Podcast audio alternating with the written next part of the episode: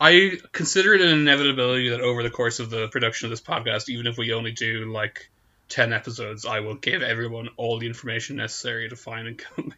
Just casually dropping personal information. Okay, so. That clip is the cold open of the first episode.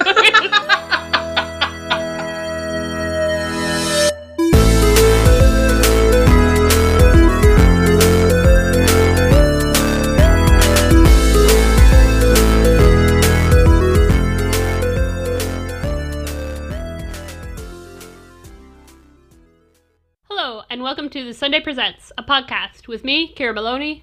and me, Dean Buckley. The Sundae is an independent website we started back in 2017, basically because we used to stay up all night in a McDonald's eating ice cream and talking about films, and we thought at some point maybe we should write some of this stuff down, which is also uh, the reason the site is called The Sundae. That was before McDonald's ceased Yes. producing sundaes. Yes, that In a was. in a massive fuck you to us personally. yeah, it was a really dark day for the brand. So the basic idea is that each episode, one of us will make the other watch a film, one of our favorite films that the other has never seen. Me and Dean have both seen a lot of films, but with surprisingly little overlap. Mm-hmm. I would say my tastes are more mainstream. Not that I just watch mainstream stuff or anything. I have pretty wide taste, but I start at the mainstream and then fan outwards from there. I'm a big AFI 100 guy, a big IMDb 250 guy, a big Best Picture guy. Whereas Dean, Dean likes random bullshit I've never heard of. Yeah. He'll be like, How have you never heard of this Norwegian silent documentary about rock climbing? It was directed by a woman that once shared a lift with Fritz Lang. oh God, that's so at once unfair and true. Um, and then, meanwhile, you won't have seen like the most famous film ever made. Yes, exactly. A way I was thinking, I thought of a couple of ways to describe the dynamic. On the Sundae, for example, I've written multiple articles that are a variation on the idea that you should watch short films and includes this whole range of like modern and old avant-garde and mainstream animated and live action. And then Ciara has written one article in a similar theme and it's just called You Should Watch Wallace and Gromit specifically. and you should watch Wallace and Gromit. You should. stand by that. yeah, I, I agree. So, in in many ways, the gimmick of this podcast is I make Dean watch one of the greatest films ever made, and then the next episode he makes me watch something you've never heard of, or possibly the director's cut of Daredevil for some reason. Yeah, like I'm gonna lay it out there. The Daredevil director's cut is gonna be an episode, so you're gonna have to watch that, and you're gonna have to buy the DVD to make sure that you get the director's cut. I'm gonna make you physically buy a copy of the director's cut of Daredevil. That better be available secondhand. I guarantee it is. People do not seem to hold on to their Daredevil 2003 DVDs. So for this episode, I made Dean watch E.T. the Extraterrestrial, which somehow he had never seen. Which is like like how because it's on TV every Christmas Yeah. on every channel. it's it's the kind of film that say with like Citizen Kane, which you didn't see until relatively recently yeah. It was crazy that you hadn't seen Citizen Kane, but lots like most people I meet on a day to day basis have not seen Citizen Kane, right? It was just hmm. crazy as someone as, as into films as you are hadn't seen Citizen Kane. But with E.T., I expect every single person I've ever met to have seen E.T. Like Yeah. it's one of those like basic like entry requirements to being a person in the world, Yeah. and you just hadn't seen it. Yeah, well, the thing about me growing up with watching films is I really hated watching films on not on like the television, the device, but like airing on TV. I didn't like that they had ads. I would be too into the films and then get annoyed I had to sit through an ad about like putting away money so you can buy lots of stuff at Christmas next year. Or the Coca Cola Christmas Cornflakes, truck the ad. cornflakes ad. I don't know. This seems very unorthodox. So in terms of like growing up films that I would actually like sit down and watch on DVD and or obviously before D- DVD VHS or IP Or IP DVDs also. kind of yeah to be fair they would be either things that my parents picked out or that I picked out and I just I don't know why my parents never showed me ET, and I don't know why I never picked ET, but at a certain point, I wasn't sitting down and watching TV that much anyway, so I wasn't even. I wasn't even like catching bits of it on TV anymore the way that when I was young I would have caught bits of like Gremlins or Titanic, which are both films that I didn't sit down to watch from start to finish until I was an adult. But I don't remember like any of ET. That's this is really interesting and I think is in many ways is like our origin stories because I not only would I watch a film on TV, I would watch any film that was on TV at any time. This difference speaks to speaks to the gulf in our experience. Yeah, I I taught myself to like movies by pestering my parents into buying me DVDs that I like to look at. Whereas you were just watching movies all the time. Can you please outline your relationship to Steven Spielberg? Catch Me If You Can was one of the first films I watched that I really remember watching and really loving. And I was like, this is the greatest thing I've ever seen. Let me see, I watched Jaws three or four years ago. I watched Bridge of Spies because it was on TV while I was at my parents' house one day. Is that any good? I haven't seen it. I mean, it's good and I haven't thought about it ever. Okay. And I saw Schindler's List when I was young, and I feel like I was probably taken to see Jurassic Park. What year did that come out? 1993, before you were born. I was definitely not taken to see Jurassic Park. I think that's probably all the Steven Spielberg films I've seen. Okay. Just wanted to outline your baggage. In 1978, he directed Close Encounters of the Third Kind. In 1981, he directed Raiders of the Lost Ark. And now, Steven Spielberg brings us E.T., the Extraterrestrial. So, Dean, now that you have seen E.T., the extraterrestrial, please tell us all about E.T., the extraterrestrial. E.T. the Extraterrestrial is a 1982 film directed by Steven Spielberg about a strange visitor from another planet who gets left behind by his friends when people show up to their, I don't know, underground crystal mushroom farm and uh, they run away. I think they're just harvest. I think they're just harvesting plants. Like one of them just digs up a plant. No, ET is digging at a plant, but like some of the others are in this like underground cave where there are like plants with luminescent fronds or something that look like you know heat lamps from a what you call them. I don't- none of none of this comes up in the film. No, it doesn't. so That's true. Anyway, ET gets left behind when his friends all leave because the men show up with guns and torches and stuff. He ends up in the shed of a little boy called Elliot in the film set in California, right? Correct. and Elliot is this precocious. He's very smart. Uh, he's got a smart mouth. Uh, he calls he calls his brother penis breath in the first half an hour of the film. Can we talk about penis breath for a second? Yes, It was nothing like that, penis breath. Elliot! Okay, so the penis breath lore is that the line was added to make sure the film got a PG rating because it was going to get a G rating, and in the 80s, getting a G rating was like saying this movie is for literal babies. So Elliot, he he calls he calls him penis breath, and his mom's reaction is great because she's Oh, like yeah. laughs, but then she has to be like, don't don't don't say that, and and, Yeah, and yeah, kind of like trying to be stern. But basically, the the thing about penis breath is that that's basically calling him a cocksucker. Like Elliot calls him a cocksucker so that the film could get a PG. yes, that's. I didn't. But know that also- backstory. I don't know if that's actually true Hmm. um, because I noticed watching it this time that Michael says the word shit.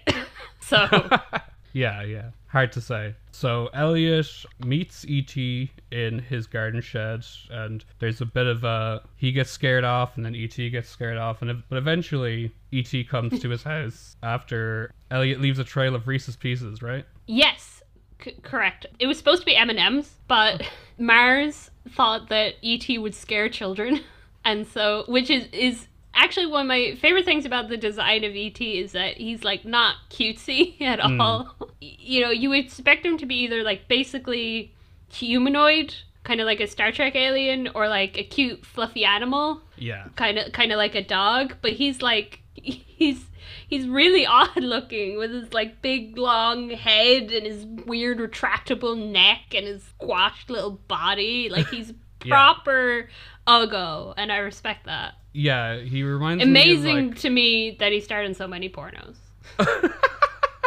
He reminds me of like a really fucked up monkey that came out of like a radiation experiment with no hair. like if you were designing a creature to be sold as a toy, you would not design ET.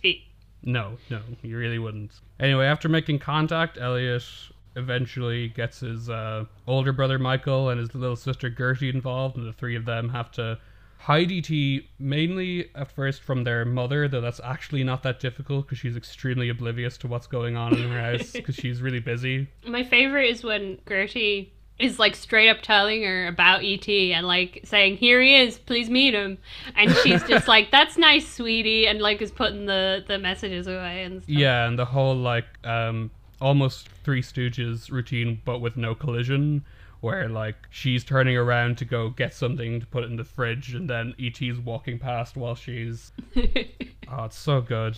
Spoiler alert! I I I, I liked ET.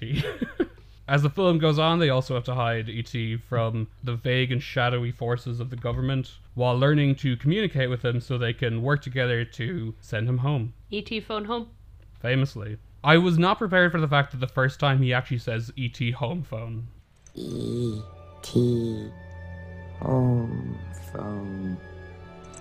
yeah, he does. Nobody let me know that. I was like, I was genuinely caught off guard. I was like, wait, Gertie's the one who says ET phone home first? E.T. phone home. That's. I've It's, been it's so a real misled. beam me up Scotty situation. Yeah. Eventually, they're able to make contact with ET's friends who come back to collect him. And also, their dog runs halfway up the ramp and then just goes back down for no reason. and that's like the end of the film. I really like how it just ends. E.T. leaves, and then you kind of expect there to be just a scene at the end that's kind of boring and pointless. or you skip three months and show how ET's presence in their life has really changed the dynamic in the house. And it's like, no, the alien is gone, and so are we. Out of here. End of film.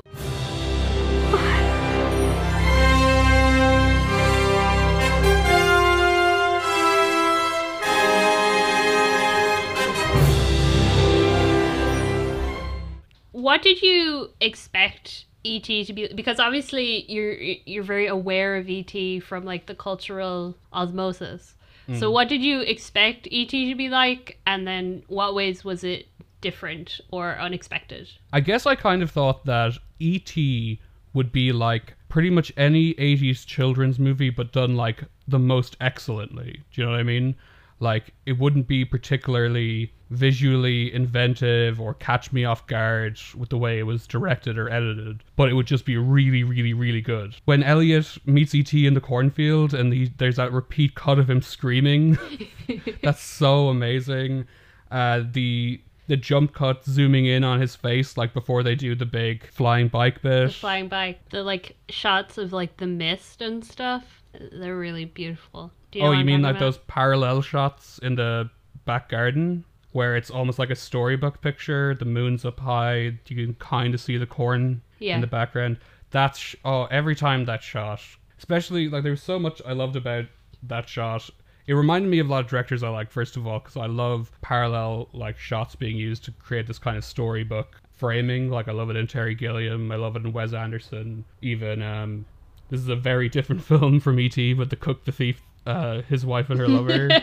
but I really love those shots. The way when Elliot went out with his mother and and his, his brother's friends, like the light from the shed is actually dimmer compared to the other shots because you know it's it's not just literal physical light, but like Elliot's point of view on it.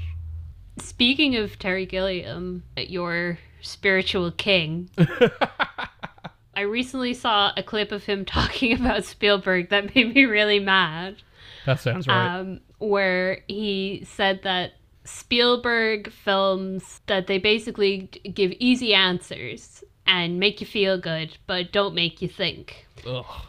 And he was comparing him to Kubrick because you watch 2001: Space Odyssey and you're like, "Huh, what's up with that?" or whatever.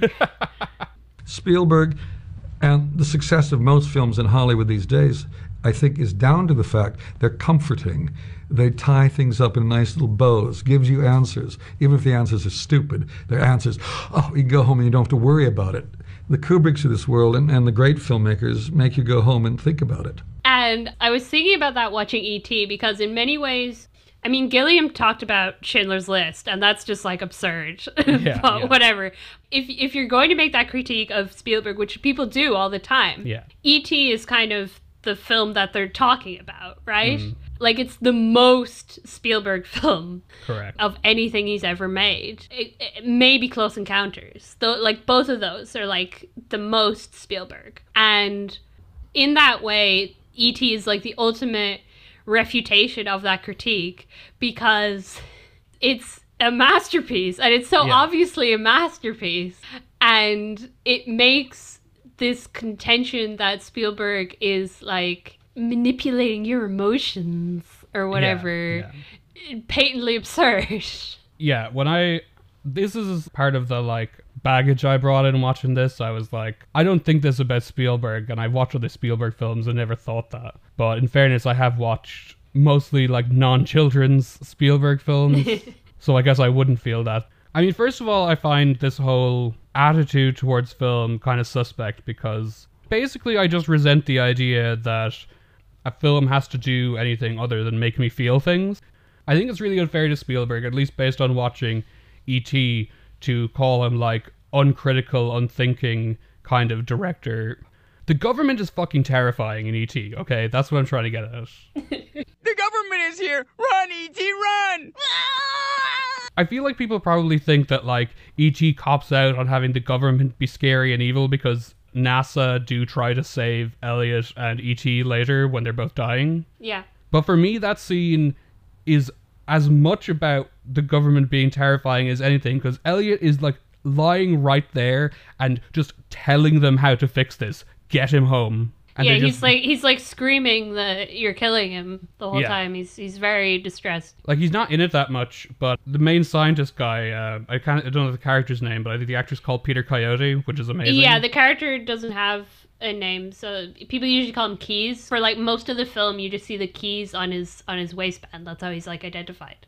Yeah. And for the record, can I just say the keys such a brilliant choice because you see them when he's putting on the suit and then you can hear them all the time. So even Yeah. when you cannot tell who the hell is in the suit, you can hear who's in the suit. Perfect. Brilliant choice. I thought that the actor who played Keys was really great. I really loved when he overhears the kids talking about their dad and the tears are in his eyes and everything. Yeah. But but the thing about Keys is that he is a continuation, not a refutation of the early sinister way that the government is presented because he sounds so nice and he's just still not listening and not helping. Yeah. Yeah. Elliot says E.T. came to me and he's like, he came to me too. I've been waiting all my life for this. And it's like, cool, you've been waiting all your life to fuck up your only job. You've been waiting all your life for first contact and you're just gonna let the fucking alien die? Cool, well done. Did you know that E.T. was going to die? I- And did you know that he would come back? I did not know that E.T. died. I did know that he comes back because I've seen um, I'll Always Be Here touching the forehead.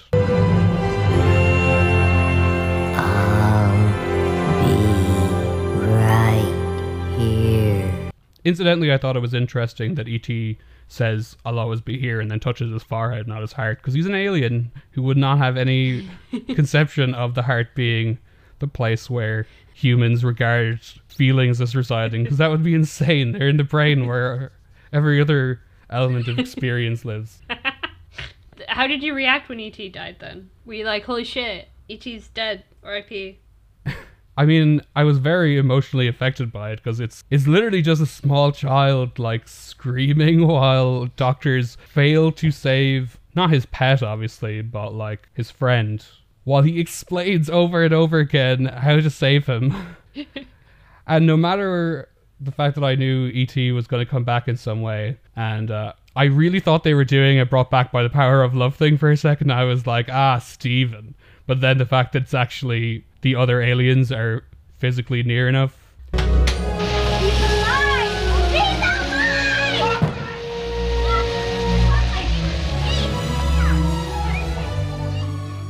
You know when you said speaking of Terry Gilliam, Yeah.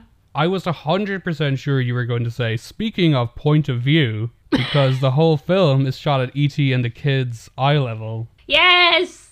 and that is like the heart of the entire film Correct. because you start off with ET and you see things from his perspective. You don't see like high enough up on on the shadowy men who are searching to searching for him. You don't see their faces. That's why Keys is identified by his keys because you just see him from the waist down. Yeah, and then it stays at the that eye level even when you're not with ET because it is the same eye level as Elliot, Yeah. and that's that's so important because. I know this is a thing, especially nowadays, people say about all sorts of shit, and it's not true, but this literally is a film about empathy.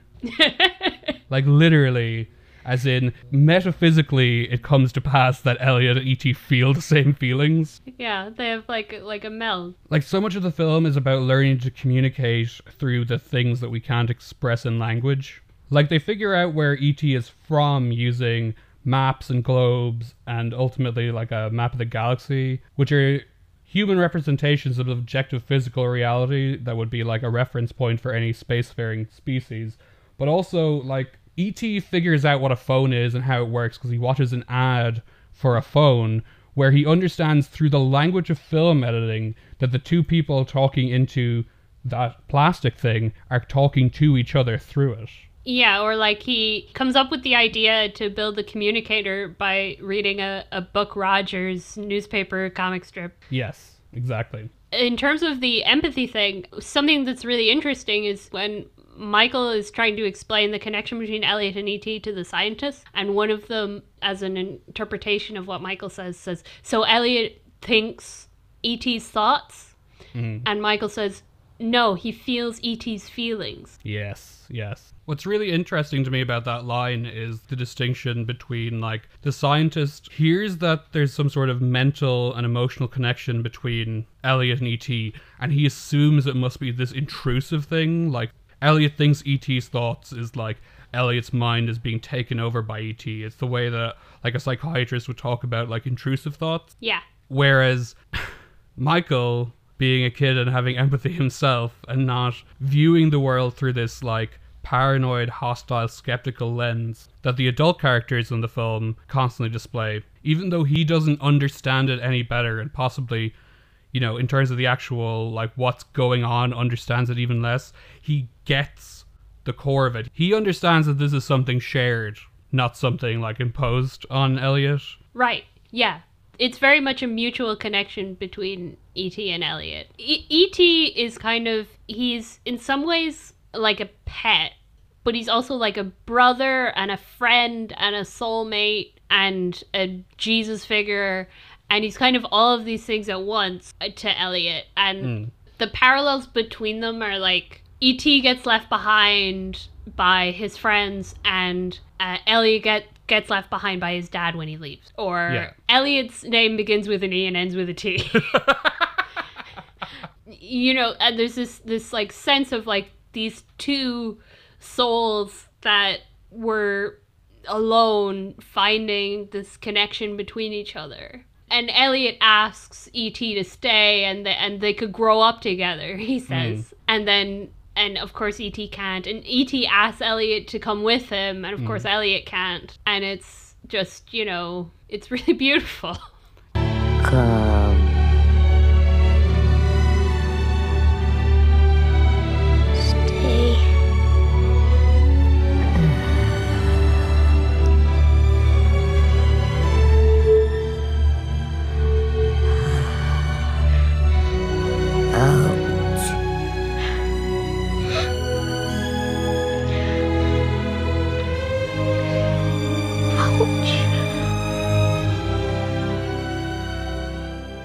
I got that this was a film not just sort of in passing about empathy, but like principally about empathy. During the bit when E.T. shows up and Elliot's been asleep in the yard waiting for him, and he like Yeah. cautiously shuffles up and then he leaves the Reese's pieces. and it's the way that Elliot, Henry Thomas, for the record, is an amazing actor, and his performance in this. I'm obviously coming to this from a from an odd perspective because for most people, like if they watch a Mike Flanagan film like Gerald's Game or Doctor Sleep or The Haunting of Hill House, they're like, "Oh, that's Elliot from E.T." But I'm watching E.T. at the age of 27 going, oh my god, it's Henry Thomas from the films of Mike Flanagan. You're the only person for whom that is true. It's so weird seeing the creepy dad from Gerald's game as a boy. In that bit where E.T. is coming up to him, you know, Elliot does call for his his mother and, and brother, but after a minute he stopped calling and he's still kind of scared, but you can see in his eyes that like he's scared by the situation, but he's not actually scared of E.T. He's waiting to see what happens. He's Right. curious about it. And even before he properly meets E.T., like his empathy for E.T. is really obvious. If you ever see it again, whatever it is, don't touch it. Just call me and we'll have somebody come and take it away.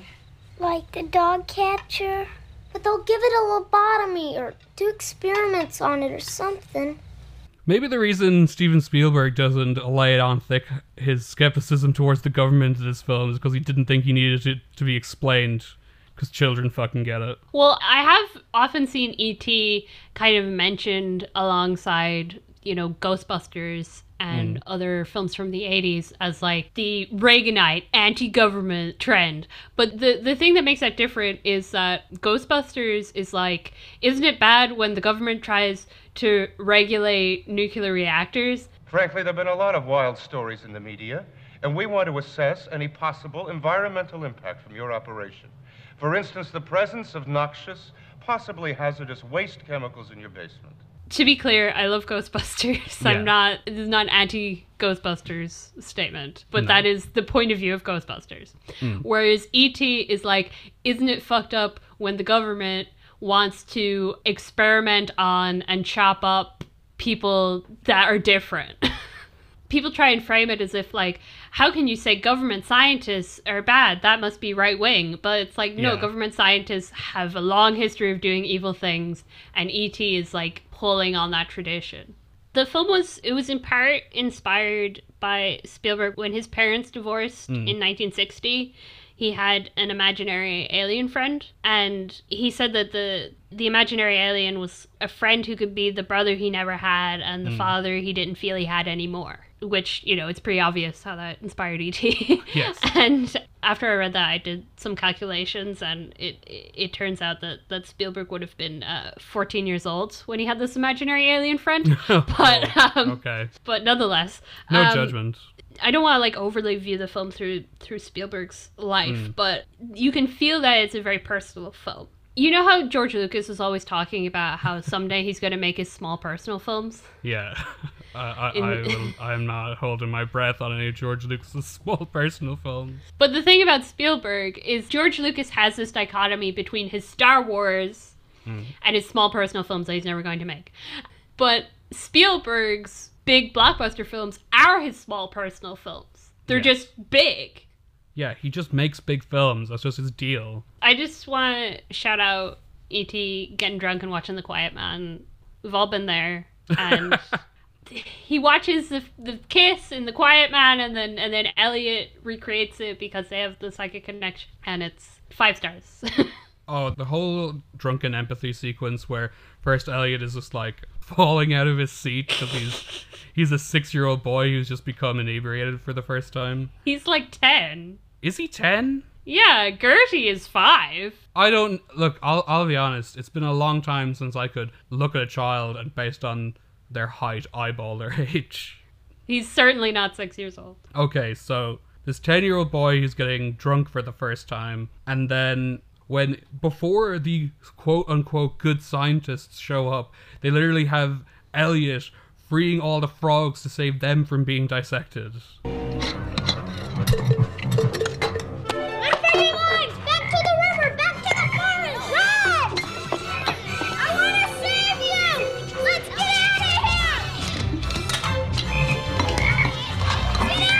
And the teacher is shot in that same from the waist down way as all the government agents until they arrive at the house. It's like, it's one of them parallels. and then the the staging like the physical blocking of the kid crawling on the floor into the right position so elliot can stand up and give the tall girl in his class a kiss. The blocking of that should not work and it's like perfect. It's so smooth. Like of course that kid ends up there. Of course elliot steps on him. It's so beautifully coordinated. It's just like the choreography of the scene let alone like the emotional resonance of this like quiet, sensitive, closed off boy through his emotional connection with this strange being from another planet. Like, even if for a moment, just like this confidence he has, even if he'd never met ET, he was going to have a problem cutting up those damn frogs. And Yeah. He wasn't going to free them until ET came into his life. Let me handle this. Let me handle this. I can handle this. You get this. Uh, Dean. Mm-hmm. Okay. Elliot says that ET is a boy. Do you think Elliot knows this because of his psychic connection to ET, or is he gender policing? I think that Elliot's connection to ET allowed him to experience an aspect of ET's identity that he can only express in human language as ET being a boy. I think he was just gender policing. yeah, I I mean actually yeah, that's that's what's happening, but I wanted to do a Gordian knot answer to see if I could pull it off. He thinks ET is a boy because Elliot is a boy. Yeah, and it's not just that their feelings are, are being shared, their identities are being blurred a little bit, so No, Elliot. He doesn't look too good anymore. Don't say that. We're fine. How, what's all this we stuff? I mean, you say we all the time now.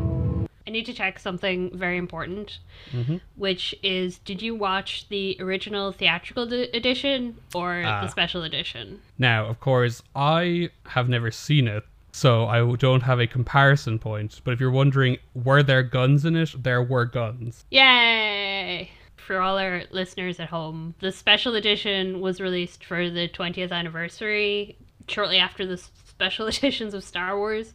And much like the special edition of Star Wars, it, it makes CGI amendments that suck and serve no purpose and make the film actively worse. And yeah, the most famous one is that they CGI out the guns and replace them with walkie talkies. Like, oh no! They've got walkie talkies. How are ET and Elliot gonna get out of this? But they also like change some of ET's expressions Uh, and stuff, which is super lame. I will say that Spielberg has said that the original version is the definitive version and it's widely available, so he's he's better than than George Lucas on that front. You know, I tried this once, and I, I live to regret it. Not because of uh, fan outrage, but simply because I was a little disappointed in myself. But I got very, very kind of uh, overly sensitive to some of the criticism E.T. had gotten from parent groups when it was first released in 82, having to do with Elliot saying penis breath, or or the guns, you know, with the, with the uh, the FBI or the CIA or whoever the plainclothes people were, and and, and also there were certain Carlo Rambaldi brilliant but kind of rough around the edges close-ups of ET that I'd always thought, well, if, it, if technology ever you know, you know, evolves to the point that I can do some facial enhancements ET, I'd like to. So I did an ET pass for like the third release of the movie, and and it, it was okay for a while. And then I realized that I had, what I had done was I had robbed the people who loved ET of their memories of ET, and I had done that. There's this bit where Elliot is explaining that ET's people are coming to collect him, their spaceship, and, mm. and one of Michael's friends goes, Well, can it just beam up? and Elliot says, This is reality, Greg. and it's one of my favorite line reads in anything ever. Totally deadpan, and I laugh every time. oh yeah, Henry Thomas is so good at. Even earlier in the film, this was no iguana. Like his very serious child line readings are so so good. Drew Barrymore does a lot of stuff like that. I mean, Drew Barrymore, who of course plays Gertie, uh, Elliot's little sister. When they first meet ET, Elliot tells her that only little kids can see him Mm. to make sure that she doesn't tell their mother, and she just goes, Give me a break. yeah, yeah. Drew Barrymore gives perhaps the greatest drunk performance by a child ever committed to film. Yeah. Which it helps that little girls that age appear to be drunk all the time anyway. I I love at the start when she's just repeating back the last thing someone said. You know how they say there are uh, alligators in the sewers? Alligators in the sewers. What's the really funny one at the end? Maybe it was a pervert or deformed kid or A something. deformed kid. Drew Barrymore's so great. One of one of the really great child performances in anything. Along Um, with Henry Thomas as Elliot. Of course, of course. And then also John MacNaughton is in this film. He's very good. Yeah, but- yeah, I know, but he's doing like the best generic 80s teen brother, but it's generic 80s teen brother. Like, Damn it, why don't you grow up? Think how other people feel for a change. When E.T. sees the kid dressed up as Yoda, and, and he's and he tries following him because he's like, oh, this problem. He recognizes him because E.T. is seemingly from the Star Wars galaxy. And then many years later, E.T. shows up in the Phantom Menace. Probably not E.T. personally, but but a member of his species. a member of his species is sitting in the Galactic Senate in Star Wars: The Phantom Menace, There you go. which fucking sucks. It and does suck. lame and ruins E.T. Not Star Wars, E.T. yeah, I hate E.T. now. Dean, Mm. I have never seen Stranger Things, Okay. but you once described that show as a personal tribute to Hitler. Having now seen E.T., does that make Stranger Things better or worse to you? Hang on, I need to get my exact wording because I need to refute this allegation. Troll F Hitler. I want to clarify for the listener that what I actually wrote in the article Ciara is referencing was that if nostalgic art is so inherently racist that La La Land is fascist propaganda, which is actually literally a thing that people wrote, so don't. Because it's true. Because it's true. then Stranger Things should have been cast down as a personal tribute to Hitler because it is so self-indulgently and like myopically nostalgic. I would not generally regard Stranger Things as being comparable to Nazism. Is my point. Sure. Do you mean what do I think about Stranger Things or X- E ET? Both, because Stranger Things, the TV show Stranger Things, which, as I said, I have not seen, very much draws on ET and other uh, things from the '80s in its the whole vibe. And I think that you're quite an unusual person in having watched Stranger Things without having seen ET. Yeah. And so I wanted to see how what what's what's the vibe on that. Well, look, I'll tell you this: watching ET did not make me think Stranger Things was better.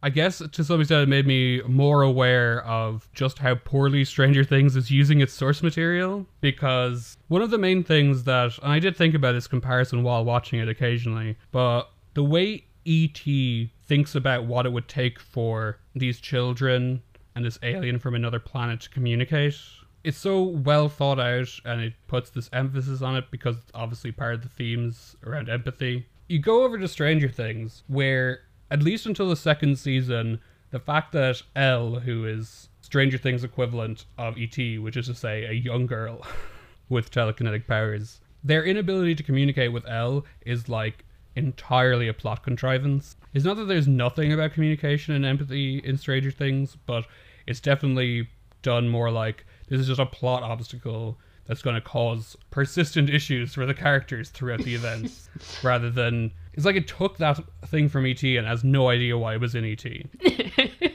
it never occurred to them that like making ET unable to communicate is like a specific creative choice because they could have just made him like telepathic. I'd also say Stranger Things does not understand what's cool about having a bike when you're young.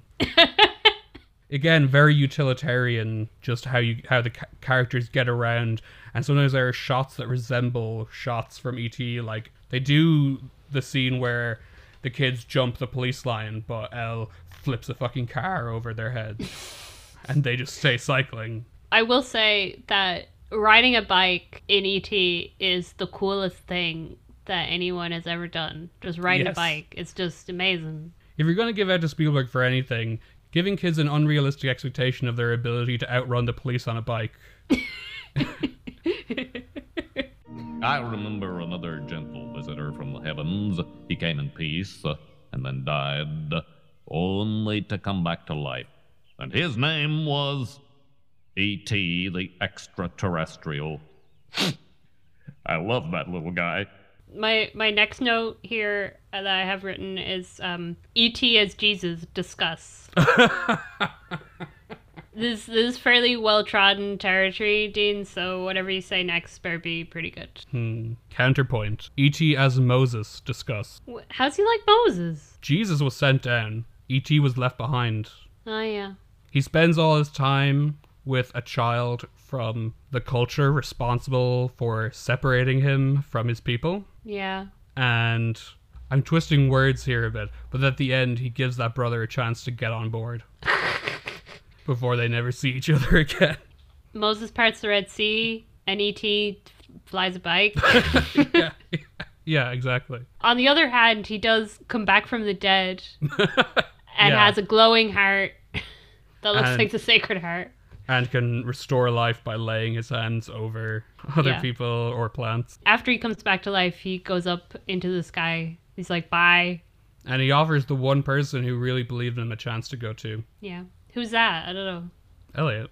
But who's that in Jesus' story? I mean, in Jesus, anybody who believes in him hard enough a- and does good that- works. I think that's harsh on, on Gertie and, and Michael. That's fair. That's Gertie fair. gives him a plant and everything at the end. Yeah, that's Takes fair. it with him. He's like, thanks for the plant. He doesn't actually say thanks for the plant, but he does thank Michael for helping him escape. Mm. And Michael says, you're welcome. I think it kind of speaks to Michael's position in the film that, you know, Gertie taught E.T. to speak and she gives him the flower. And Elliot has risked his life to keep E.T. alive and to get E.T. home. And Michael has been helpful along the way also. He can drive a car. Not that well. Well, let's get out of here, Michael! I've never driven forward before! So, are you glad that you watched E.T.? I'm so happy I watched E.T. I almost rewatched it again immediately, even though it was 3 a.m. when I finished it. I'm probably going to rewatch it again during the week. I'm so mad that I've never seen it before. Even though I'm glad that means I got to watch it for the first time, knowing, you know, as much as I do about film and being able to appreciate things I wouldn't have appreciated as a child. But of course, I could have just done that by rewatching it as an adult. So I really just kind of feel hard done by, to be honest. But yes, I'm I'm so glad that I watched ET. If for no other reason than to not that I was avoiding Spielberg or anything, but I haven't watched that many of his films. He wasn't necessarily someone I was currently making a big priority out of watching more of their films, but I'm definitely going to watch more of them now. I think I will watch Minority Report pretty soon. Okay. Not because not because of ET, but because I watched a film that had Samantha Morton in it, so I was thinking of watching some more Samantha Morton films anyway, and this is a nice two birds one stone situation. My takeaway from ET being I'm going to watch Minority Report seems like as good an explanation of any as why I have not watched a lot of the greatest films of all time. Well, good luck. Thank you. I hope you enjoy Minority Report. I've never seen it. Uh, it's got Tom Cruise in it. It's got Tom Cruise and Samantha Morton in it. I don't know who Samantha Morton is. Morvern Callar, Haven't seen it. Synecdoche, New York. Haven't seen it. Oh my god. Um These are future episodes. Get ready. I love movies. Gosh, I love movies. So this week we watched one of the most popular, iconic, widely seen movies in the medium's history, and next week I'll be making Ciara watch a sad German film about invisible angels featuring Peter Falk as himself. From Columbo. The fact that he is from Columbo is very much frequently mentioned in this film, uh, which is Wings of Desire. Until next time, I'm Ciara Maloney. And I'm Dean Buckley, The song was Bushtag by Alexander Nakarada. and this was a Sundae Presents. And happy birthday to Anthony Perkins.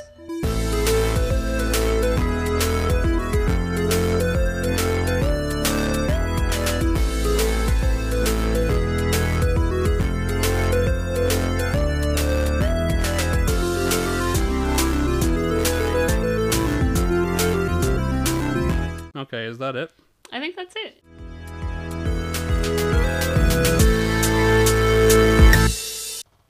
See, I think about weird stuff. Like, what would happen if E.T. and Mr. T had a baby? well, you'd get Mr. E.T., wouldn't you?